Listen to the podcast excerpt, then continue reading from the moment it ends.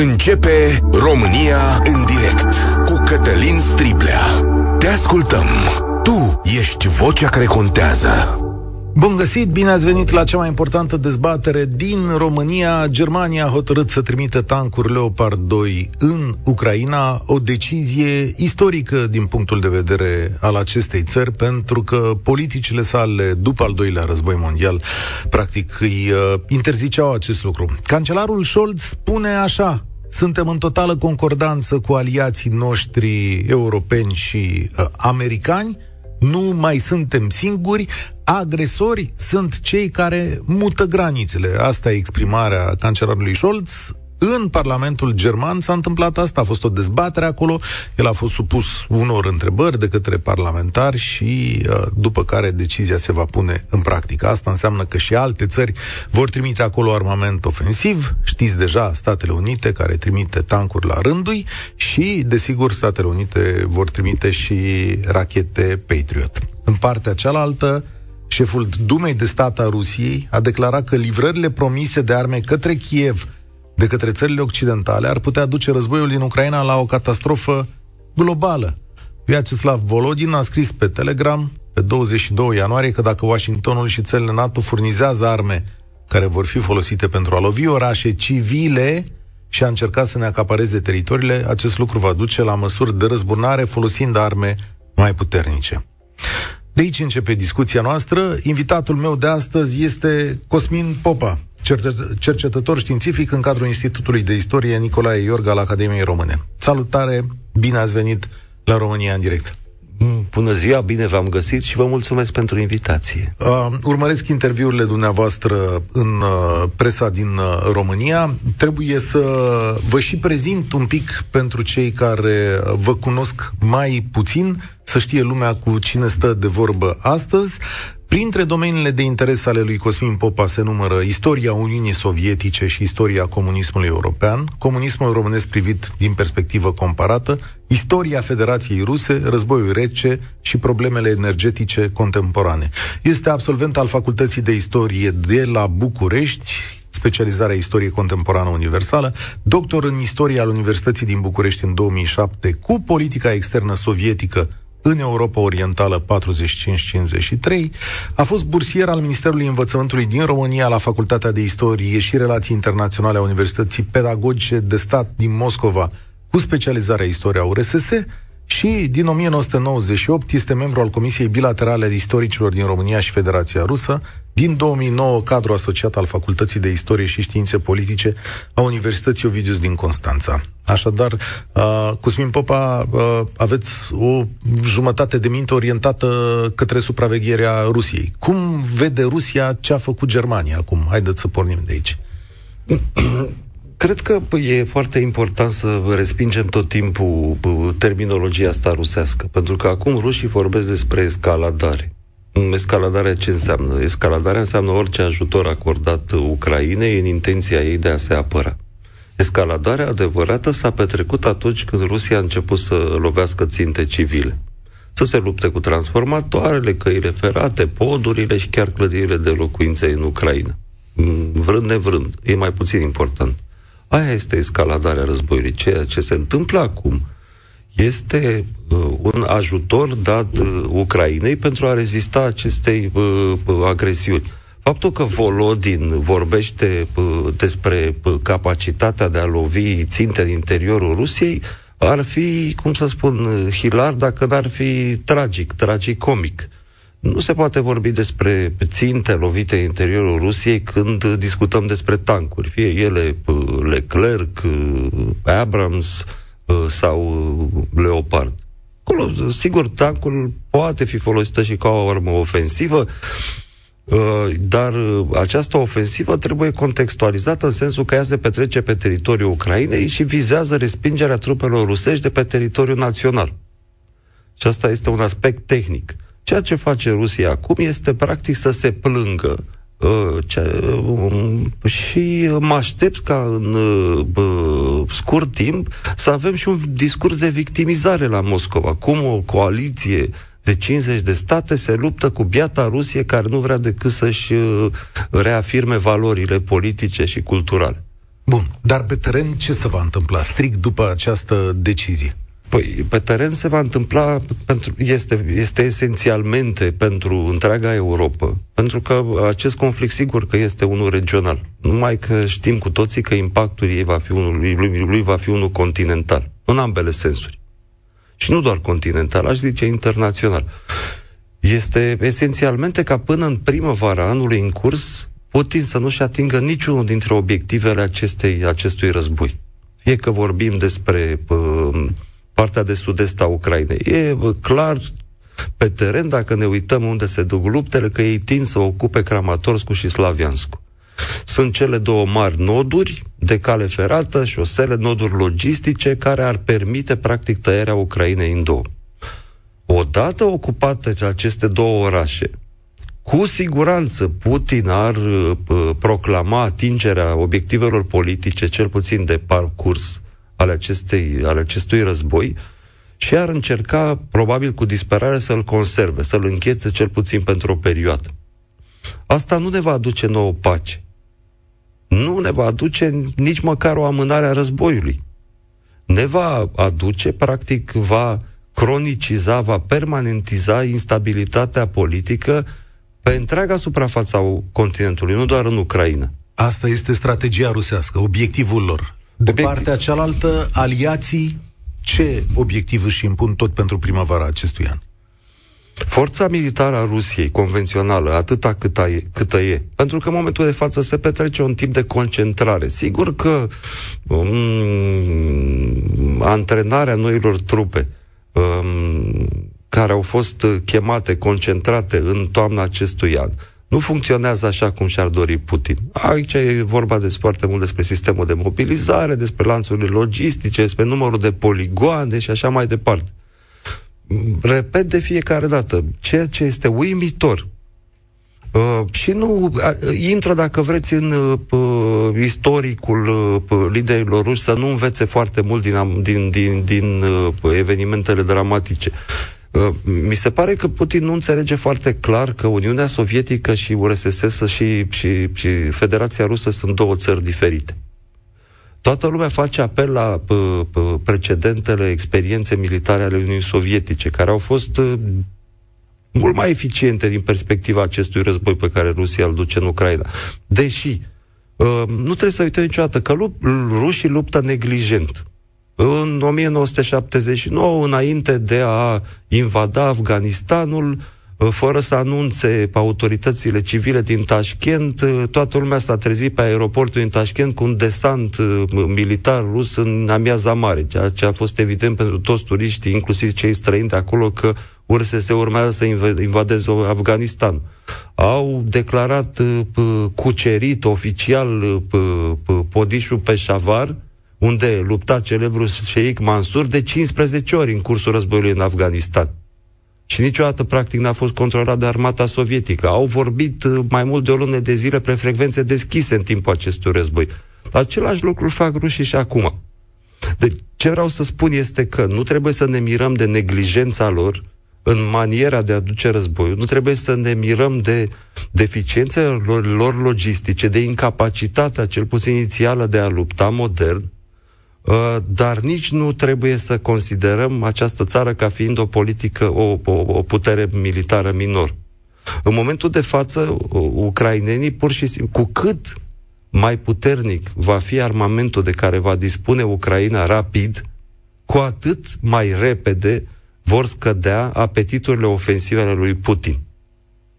Ok. Cosmin Popa este uh, cercetător științific istoric, cel care mă însoțește astăzi. Așadar, prognoza pe termen scurt este ca în următoarele, cât spuneți, 3-4 luni, să aibă loc o uriașă bătălie pentru uh, zona aceasta de est a Ucrainei. Să știți că uh, încep să fiu din ce în ce mai sceptic cu privire la perspectiva unei uh, bătălii grandioase în stilul celor din cel de-al doilea război mondial. Nu există în momentul de față mobilizate pe front mase soldăce- soldățești comparabile cu cele din, al, din cel de-al doilea război mondial. Uh, știm cu toții că uh, Rusia s-a retras din Herson, din partea de dreapta uh, a Niprului. E, trebuie să țineți seama că În cel de-al doilea război mondial, forțarea Niprului de către armata sovietică în timpul ofensivei spre Europa a costat armata roșie 2 milioane de soldați. Deci, în momentul de față, nu avem astfel de mase soldățești și nici măcar cantități de armament care să pledeze pentru o astfel de ciocnire grandioasă, cum a fost, de exemplu, bătăria de tancuri de la Kursk. Ceea ce cred că se va întâmpla și ceea ce se prevede a se întâmpla este o măcinare mai puțin spectaculoasă, dar la fel de eficientă a apetitului ofensiv prin afectarea concentrărilor din spatele frontului, a depozitelor de armament și a lanțurilor logistice și de asemenea cu o serie punctată de o serie de bătălii și de manevre, așa cum au fost cele din toamna anului trecut de la Iziu, care au arătat geniu tactic al comandanților ucraineni. O să vă rog, Cosmin Popa, pe parcursul emisiunii astăzi să ne spuneți câteva lucruri despre Republica Moldova. Și acolo spuneți dumneavoastră într-unul dintre interviuri că așteptați niște lucruri importante în această primăvară și aș vrea să, să mă întorc la asta. Mi se pare uh, foarte important să le povestim oamenilor în ce tipuri de pericole se află Republica Moldova în acest moment. Dacă sunteți de acord, pornim această dezbatere la România în direct 0372069599. Ce credeți voi despre decizia Germaniei de a trimite tancuri în Ucraina? Vor reuși ucrainene să câștige cu acest sprijin aliat și, da, puteți să ne spuneți încotro se îndreaptă acest război din punctul vostru de vedere și cât mai e suportabil pentru societățile occidentale. Mircea, salutare, să pornim de la tine.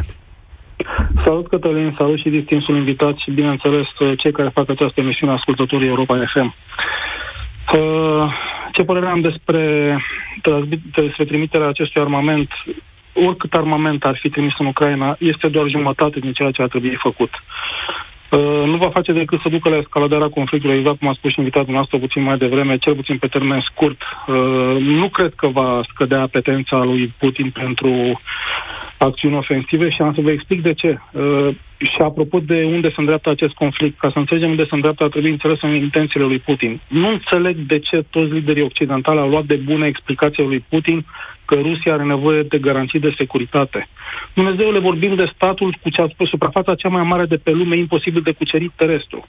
Vorbim de statul care are cel mai mare arsenal nuclear din lume, a cărei poziție față de extinderea NATO trebuia să fie ceva de genul foarte bine venit la granițele noastre, dar aveți grijă că dacă și o muscă cu emblema NATO pe aripi trece granița, noi ștergem de pe hartă statul din care a, a zburat acea muscă, pentru că avem această putere.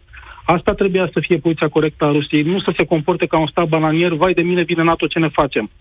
Nu de NATO se teme Putin și nu Rusia se teme de NATO. Dar... Liderii occidentali n-au înțeles cu cine se luptă și cu ce se luptă.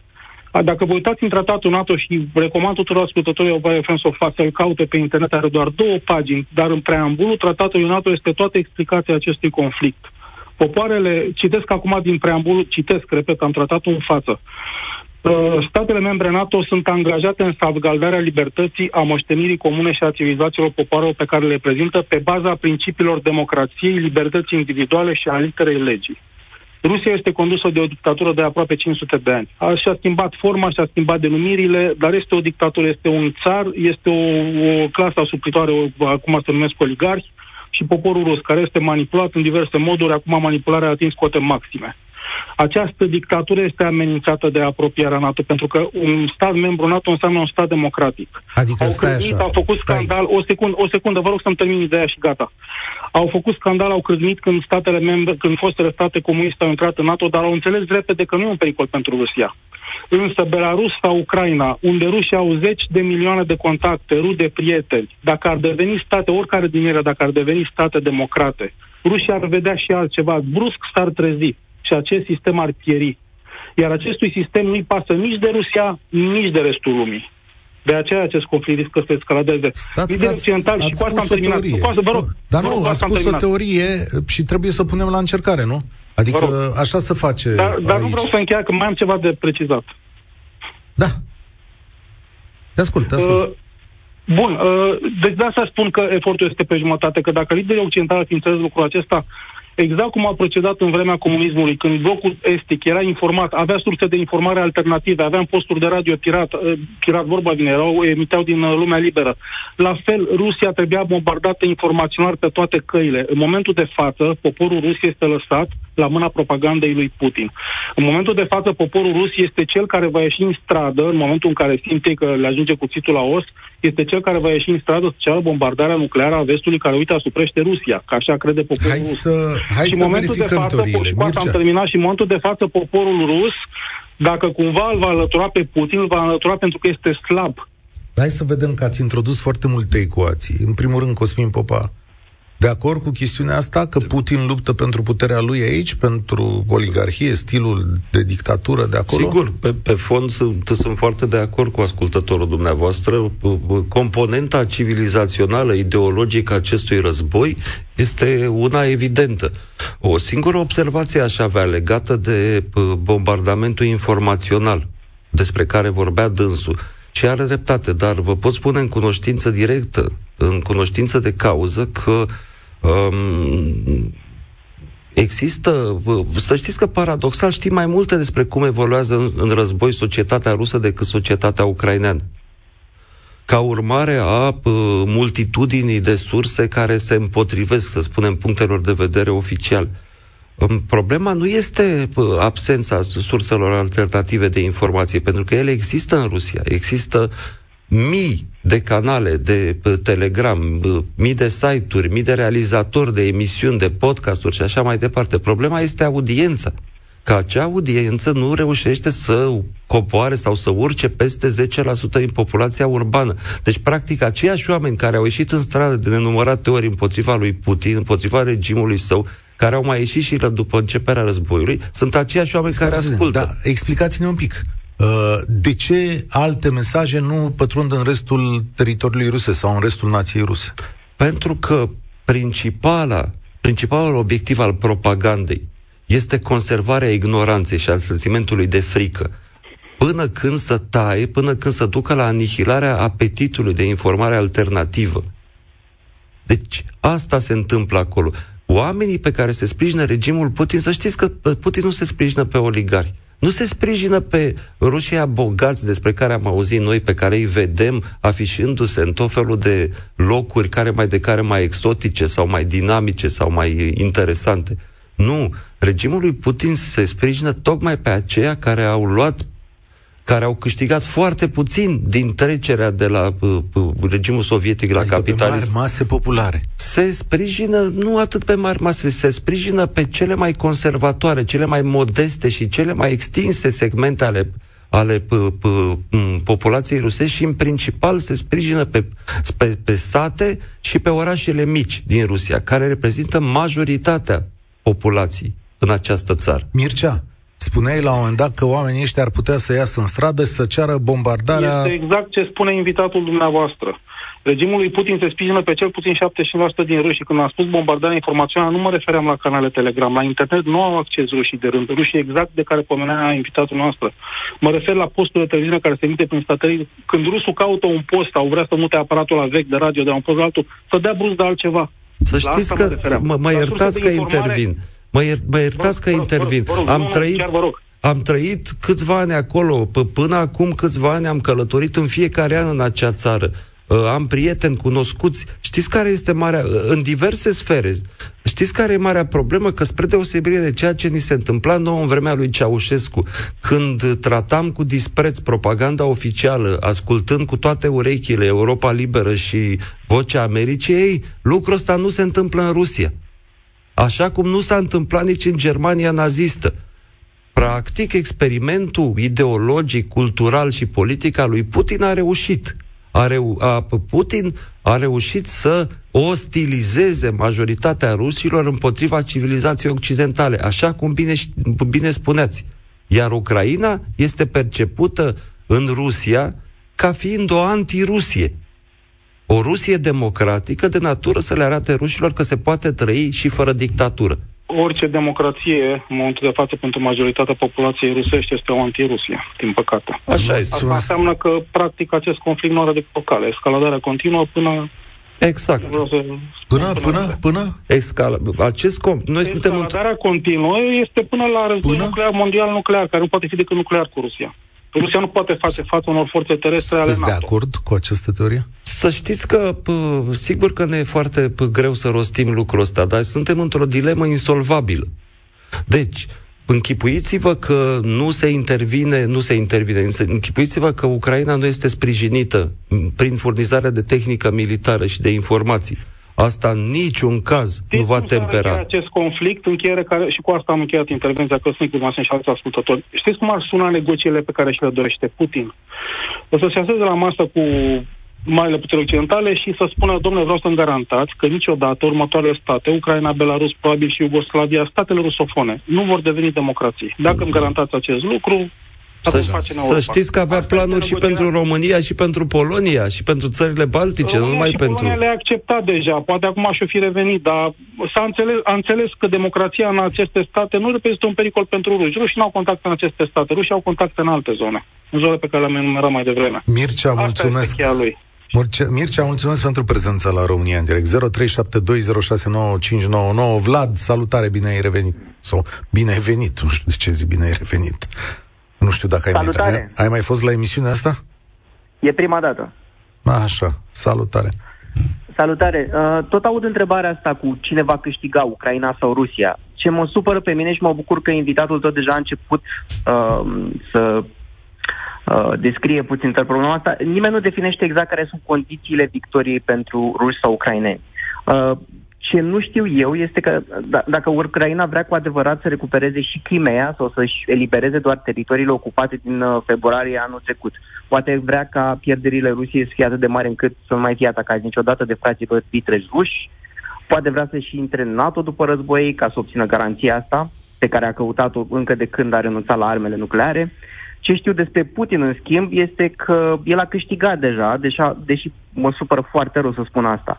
În primul rând, ideologia vestului a fost complet eliminată din Rusia. Cei care cred cu adevărat în valorile vestului au plecat deja din țară. Oligarhii, demnitarii sau toți oamenii puternici din Rusia care îl deranjau pe Putin au fost eliminați prin diverse accidente de la balcon sau puși în funcții în care să intre în conflict cu alți oameni puternici și borocade de genul ăsta pe care le face Putin ca să rămână el în umbră. Asta aș vrea să știu mai mult. Care sunt, de fapt, condițiile de victorie pentru fiecare? Da, bună întrebare. Ce înseamnă victoria pentru Rusia, ce înseamnă pentru Ucraina, Cosmin Popa? Um, e o întrebare foarte binevenită, care mi arată exact cum vă uh, spuneam, Cătălin, că îmi plac foarte mult ascultătorii tăi. Uh, de ce? Pentru că s-a creat uh, în multe cercuri impresia că Ucraina este o parte, dacă vreți, um,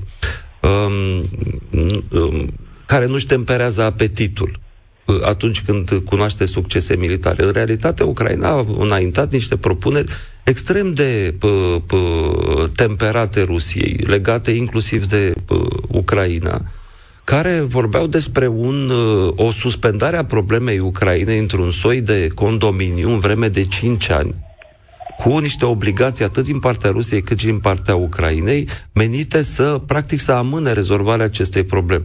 În momentul de față, Ucraina spune, da, vrem să eliberăm tot teritoriul național și este foarte bine să spună lucrul ăsta, pentru că s-ar putea ca noi să nu avem o proprietate foarte corectă a dramelor din acea țară. S-ar putea să nu fim tot timpul de acord cu ceea ce spun și fac ucrainenii, mai ales în problema minorităților. Dar suferințele, sacrificiile, distrugerile în acea țară sunt colosale. Și uh, toate trebuie să aibă o, o, o explicație, trebuie să aibă un obiectiv, iar ex- obiectivul acesta este eliberarea teritoriului național. Um, nu se poate ajunge la negocieri serioase cu Rusia decât plecându-se de la poziții, dacă nu extreme, cel puțin maximale. Orice semn dat cum că Ucraina ar putea ceda ceva oficial Rusiei nu ar fi decât o greșeală ireparabilă. Deci, varianta oficială este da, vrem eliberarea teritoriului național și așa trebuie să fie inclusiv Crimea, însă este evident și s-au fost dovezi foarte clare că Ucraina este gata să negocieze, dar o negociere uh, serioasă, nu uh, ultimatumuri, nu executarea unor ultimatumuri așa cum Rusia, a încercat Rusia. Rusia. Rusia cum ar vedea victoria aici? Știți care e cel mai mare pericol în momentul de față? Că Rusia uh, nu are o planificare politică a acestui război. Um, Putin a devenit uh, imprevizibil și prin asta toată Rusia a devenit imprevizibil. Um, uh, proiecția politică a lui Putin, planurile sale s-au schimbat în funcție de realitatea pe teren. A plecat cu gândul că va trece, va trece Ucraina prin foc și sabie două, trei zile și va ajunge la granițele NATO și va cere practic uh, formarea unui NATO cu șapte viteze, de aia spuneam că avea planuri și pentru Polonia și pentru țările baltice și pentru România, și a ajuns în momentul de față la o uh, viziune, să spunem, pe termen uh, scurt a acestui război, care ține practic de conservarea unor câștiguri teritoriale în sud-estul Ucrainei și de uh, uh, susținerea unor ficțiuni geografice, cum sunt cele legate de Zaporojie și de Herson. Adică doar să pretindă că le controlează. Dar în momentul de față nu există un plan uh, uh, mare, un plan master, să spunem, o viziune a Rusiei cu privire la organizarea politică a acestui conflict sau a perioadei post-conflict. Deci Rusia este imprevizibilă, iar o țară cu armament nuclear, imprevizibilă politic, cu instituții neclare, pentru că noi nu suntem acum în război civil, să avem fir roșu între Moscova și Washington, să avem tratatul START, să avem uh, tabere, să avem proceduri care să înlăture posibilitatea apariției unor incidente. Păi să știți că în anii 80 au fost cel puțin trei false atacuri care ar fi putut determina răspunsuri nucleare, atât din partea americană cât și din partea sovietică. Și ele nu s-au produs. De ce? Pentru că erau proceduri de înlăturare a unor astfel de incidente. Și acum nu avem? Acum sunt mult mai puține au rămas în vigoare doar procedurile militare. Ceea ce îmi dă mie o, pă, pă, o mare speranță, pentru că înseamnă că există pă, discuții raționale între structurile militare dintre cele două state. Dar politic este mult mai periculos și de aceea, uitați-vă, Volodin, uh, orice discurs al unui lider rus, Șeful dumei, da. da, important, este un discurs care se termină mai devreme sau mai târziu cu agitarea bătei nucleare. Da. Mulțumesc tare Dacă mult. îmi permiteți Te rog, Vlad. o singură precizare. Uh, în ceea ce privește tancurile, că a făcut toată lumea tam-tam despre aceste tancuri, eu cred că mai degrabă Ucraina a cerut sprijin politic și militar și cred că e un joc geostrategic pe care l-a jucat guvernul de la Kiev uh, alături de Washington, mai exact ca să angreneze mai mult vestul în acest război și foarte important, cred că așa se va schimba definitiv poziția Germaniei față de Rusia. Și mulțumesc frumos pentru, pentru Asta s-a întâmplat, spor la treabă, Vlad. S-a întâmplat, se schimbă definitiv poziția Germaniei? Nu, nu cred că s-a schimbat definitiv. Totuși, p- decizia americană de a trimite tancuri în p- Ucraina este, dacă vreți, o decizie extremă. Pentru că, logistic vorbind, numai faptul că menționăm că bă, acel tank american nu funcționează, nu, nu funcționează pe, pe, cu un motor alimentat pe motorină, ci cu un motor alimentat cu un tip de combustibil derivat pe, pe, pe, radioactiv, îți arată că de acolo ai un alt sistem militar dar cu toate astea, America a procedat la această decizie, tocmai așa cum spunea și ascultătorul dumneavoastră, să înlăture uh, orice suspiciune de uh, implicare parțială a celor mai importante țări europene în acest război. Pentru că Germania trebuie să admită faptul că este la un moment de bilanț în care modelul construit pe colaborarea cu Uniunea Sovietică sau cu Rusia după 1972 a ajuns uh, la sfârșitul potențialului său. Cristian, știu că ești acolo. Un, o secundă de răbdare se întreabă pe WhatsApp cât de mult contează în acest conflict poziția țărilor uh, aflate în expectativă. China, India, țările arabe. Sigur că e un, un tip de importanță imediată care este, cred eu, esențial pentru Rusia. Ehm, nu sunt uh, relații, așa cum spera Putin, între el și între Rusia și India, sau cu atât mai mult între Rusia și China, ehm, atât de cordiale și atât de fructuoase, însă trebuie să admitem faptul că industria de armament uh, rusă, și nu numai industria de armament, și industria extractivă, și industria electronică, tot ce are dubla aplicare, a găsit căi alternative de aprovizionare în aceste două țări, care sunt mari producătoare. Sigur că în condiții economice dezavantajoase pentru Rusia, care își vinde, de exemplu, în momentul de față, atât Indiei cât și Chinei, petrolul cu ceva peste costul de extracție, ceea ce reprezintă o fundătură financiară. Da, și a, din această perspectivă, perspectivă, ele sunt esențiale pentru Rusia. Pentru noi, în pofida faptului că suntem tentați să ne uităm la potențialul militar și la, sigur, la p- p- p- problema Taiwanului, dar eu sunt ferm convins de faptul că cea mai importantă chestiune pentru noi um, este uh, cea legată de perspectivele democrației în Europa. Pentru că ceea ce vor pune puterile autoritare în discuție imediat după ce a doua, după, a doua zi după eventuala câștigare a războiului de Rusia în Ucraina, nu vor fi atât granițele, sau nu vor fi nu doar granițele, ci și regimurile politice. Și iar pentru, pentru China este esențial să... China pur și simplu monitorizează nu numai evoluțiile militare sau evoluțiile tehnologice acum, ci mai ales uh, perspectivele democrației ca model de dezvoltare pe viitor.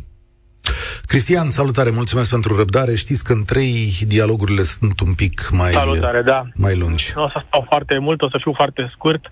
Unu, bine că se trimit arme. Doi, într-adevăr, cum spunea și invitatul tău, Rusia acum politic este într-o poziție foarte, foarte proastă pentru că probabil din informații greșite au crezut că o să cucerească într-o săptămână Chievul, schimbă sistemul și au rezolvat problema.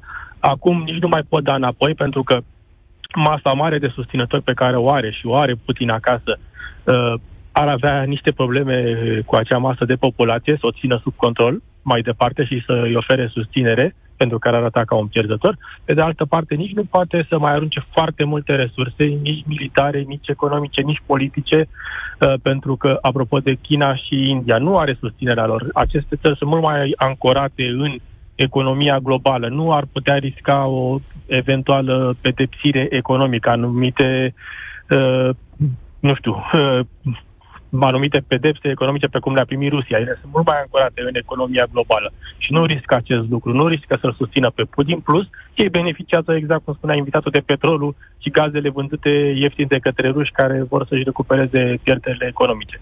Există două căi. Unu, să câștige Rusia războiul, dar după un conflict de câțiva ani, deoarece din ce am înțeles și din ce informații am mai auzit și eu prin diferite podcasturi, uh, ucrainienii au mai mult echipament decât uh, au nevoie, pentru că au capturat foarte multe la ruși, au primit foarte mult ajutor, nu au, au înțeles că nu au personal cât să, nu știu, să folosească echipamentele pe care le au. Ce urmează? Probabil un război de lungă durată, care fie se termină politic, în care Rusia va accepta niște concesii, dar va trebui și ucrainienii să facă niște concesii, fie Doamne ferește, un război nuclear, dar nu neapărat la scară globală, ci pur și simplu o bombă nucleară în Ucraina și care vor, ucrainienii vor trebui la un moment dat să, uh, nu știu, să cedeze și să accepte teritoriile care vor fi pierdute, pentru că rușii nu se vor retrage din uh, Donbass și zona Herson și teritoriile ocupate. Nu, în niciun caz nu se va întâmpla. E posibil? Adică să nu se retragă?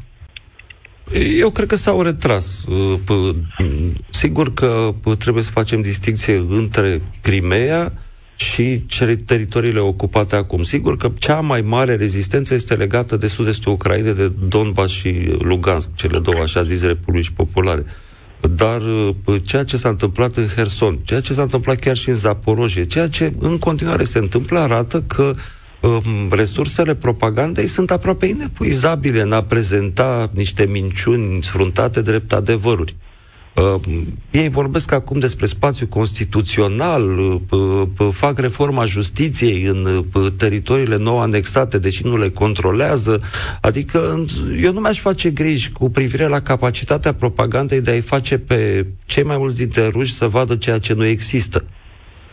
În privința lui Putin, Uh, cred că cea mai, plă, cel mai, plă, cea mai plauzibilă modalitate de uh, terminare a acestui război este înlăturarea lui Putin. În caz contrar, uh, aș fi pregătit pentru orice scenariu. Dintre cele două enunțate, te rog. o singură întrebare ca să vă las și pe alți invitați.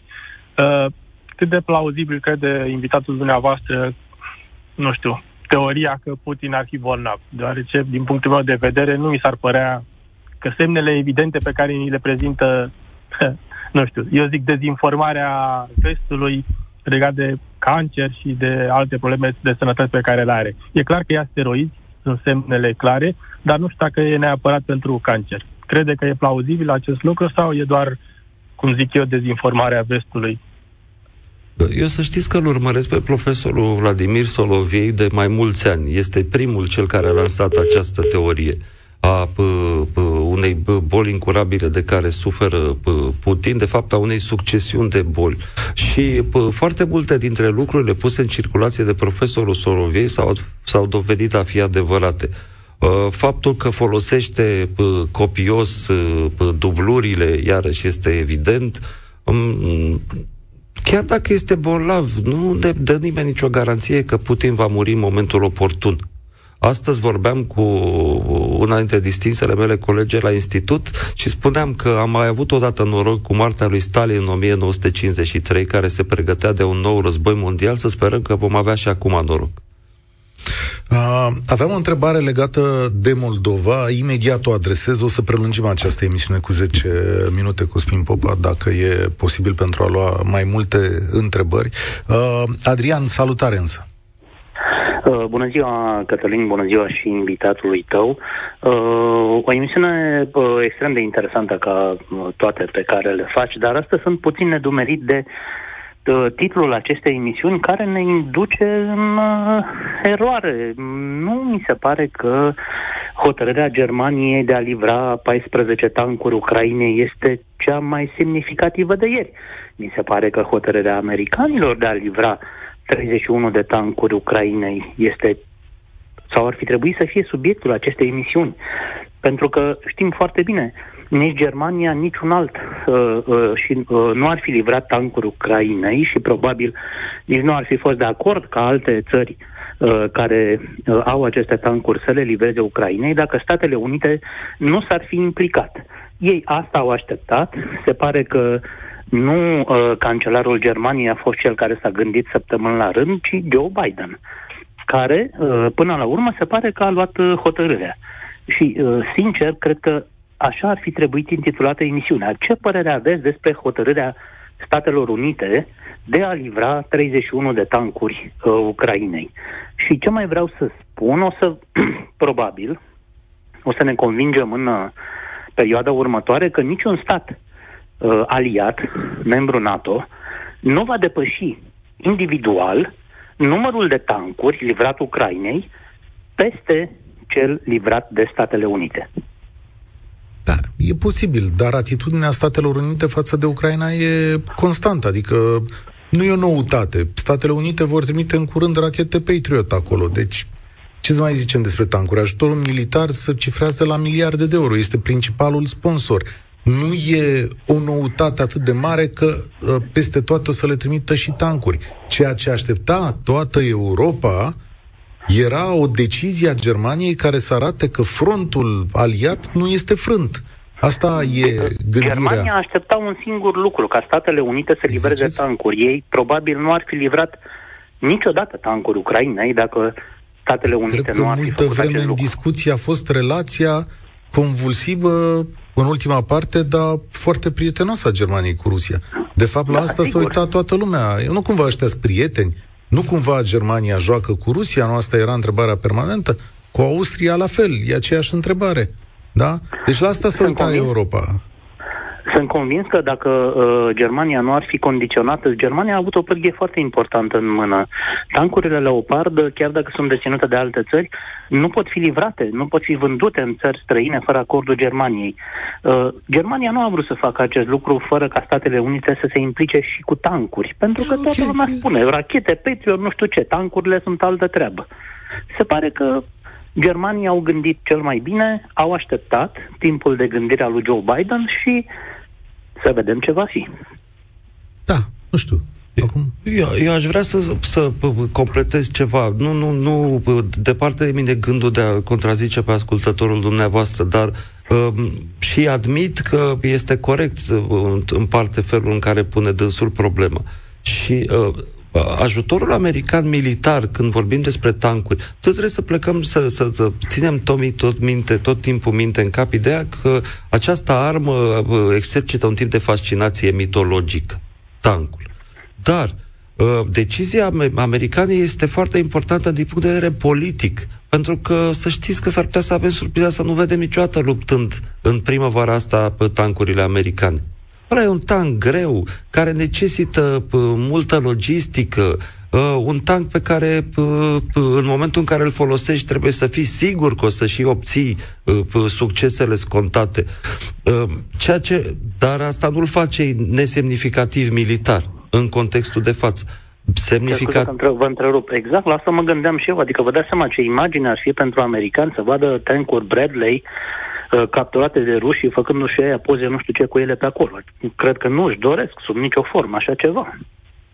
Sigur că da, dar tancul Leopard german, spre deosebire de... Eu nu sunt un specialist în astfel de armament, ci cred că la un moment dat ar trebui să vină cineva care e un specialist să ne dea și niște parametri tehnici. Știu că pare plictisitor, dar în absența lor, uh, uh, mulți, cum să zic, uh, în absența lor s-ar putea să nu se susțină o serie din afirmațiile noastre. Dar ceea ce știu este că, spre deosebire de tancurile franțuzești, Leopardul e un tank foarte eficient și relativ ușor de întreținut. Hai să luăm publicitate. Mulțumesc, Adrian. Prelungim câteva minute după ora 14 și da, bă, trebuie să vorbim un pic și despre Republica Moldova. România în direct. Cătălin Striblea la Europa FM. Astăzi cu istoricul Cosmin Popa despre războiul din Ucraina. Cosmin Popa este specializat în istoria Uniunii Sovietice și a Rusiei. Spuneți într-un interviu pentru Spot Media că în Moldova Rusia pregătește o insurecție care probabil va avea loc în primăvara acestui an, menită să destabilizeze țara și să reformuleze jocul politic de acolo. A, ce înseamnă insurecție întâi de toate ca să înțeleagă toată lumea? Insurecție înseamnă modificarea, dacă